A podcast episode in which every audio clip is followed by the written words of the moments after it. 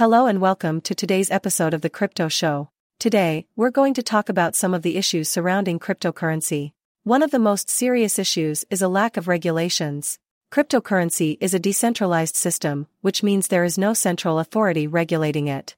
This makes it easier for bad actors to use it for illegal activities such as money laundering, drug trafficking, and terrorism financing.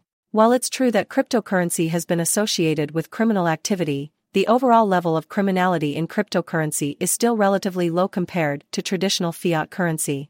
Because traditional financial systems have long been associated with criminal activity, from the drug trade to money laundering to white collar crime. In contrast, the transparency and traceability of the blockchain can make it easier to track and prevent criminal activity in cryptocurrency. I'm not saying that cryptocurrency is completely immune to criminal activity, of course, there are certain risks and challenges associated with it.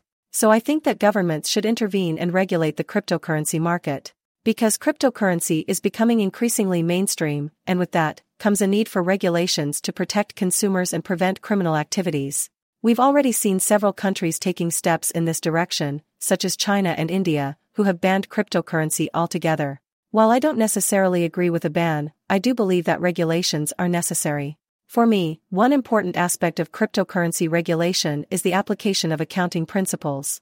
As I have mentioned earlier, cryptocurrency operates outside of traditional financial systems, so it's important to ensure that accounting principles are still followed to maintain transparency and prevent fraud. One way to ensure these crucial aspects is through the use of cryptocurrency auditing software, such as Chainlink. Chainlink is a decentralized Oracle network that connects smart contracts to off chain data sources and APIs. It provides tamper-proof and trustworthy information that can be used to audit cryptocurrency transactions and prevent fraudulent activity. For example, many cryptocurrency exchanges are now required to follow anti-money laundering, AML, and know your customer, KYC, regulations, which help to prevent criminal activity and protect investors. In addition, some countries have introduced tax regulations for cryptocurrency, which require investors to report their cryptocurrency holdings and transactions to the relevant tax authorities.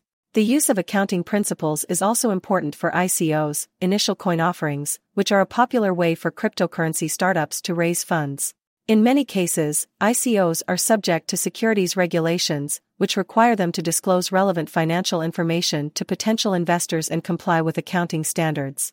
So the use of auditing software will become even more important to protect investors and prevent fraudulent activity. Now let's talk about the next issue, which is volatility. We've seen cryptocurrencies such as Bitcoin and Ethereum experience massive price swings. So volatility is definitely an issue here. The value of cryptocurrencies can change dramatically within hours or even minutes. This makes it difficult for people to use them as a stable store of value or as a means of payment. It's also a major barrier to adoption, as businesses are hesitant to accept a currency that can fluctuate so much in value. Another major concern issue is energy consumption. As we've seen criticism from environmentalists regarding the energy consumption required for cryptocurrency mining. Bitcoin mining alone consumes more electricity than many small countries, and energy consumption is only increasing as more people join the network. This not only has environmental consequences but also contributes to the centralization of the network, as only those who can afford the high electricity costs can participate in mining. So the question is, what can be done to address these issues? Well, El Salvador has recently made history by becoming the first country in the world to adopt Bitcoin as legal tender and what that has to do with us is, well, as you may know, the energy required to power the Bitcoin network is significant. And that's where we believe there is an opportunity for investment. We know that El Salvador is home to a number of geothermal power plants, which utilize the heat from our volcanoes to generate electricity.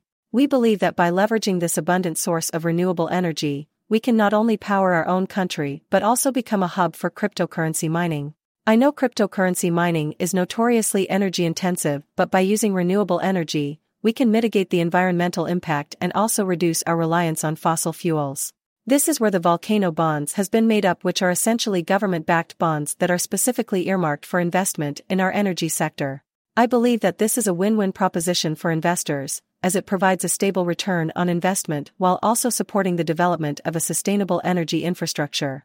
That's all for today on the Crypto Show. We'll see you again for more discussions about the world of cryptocurrency. Thank you.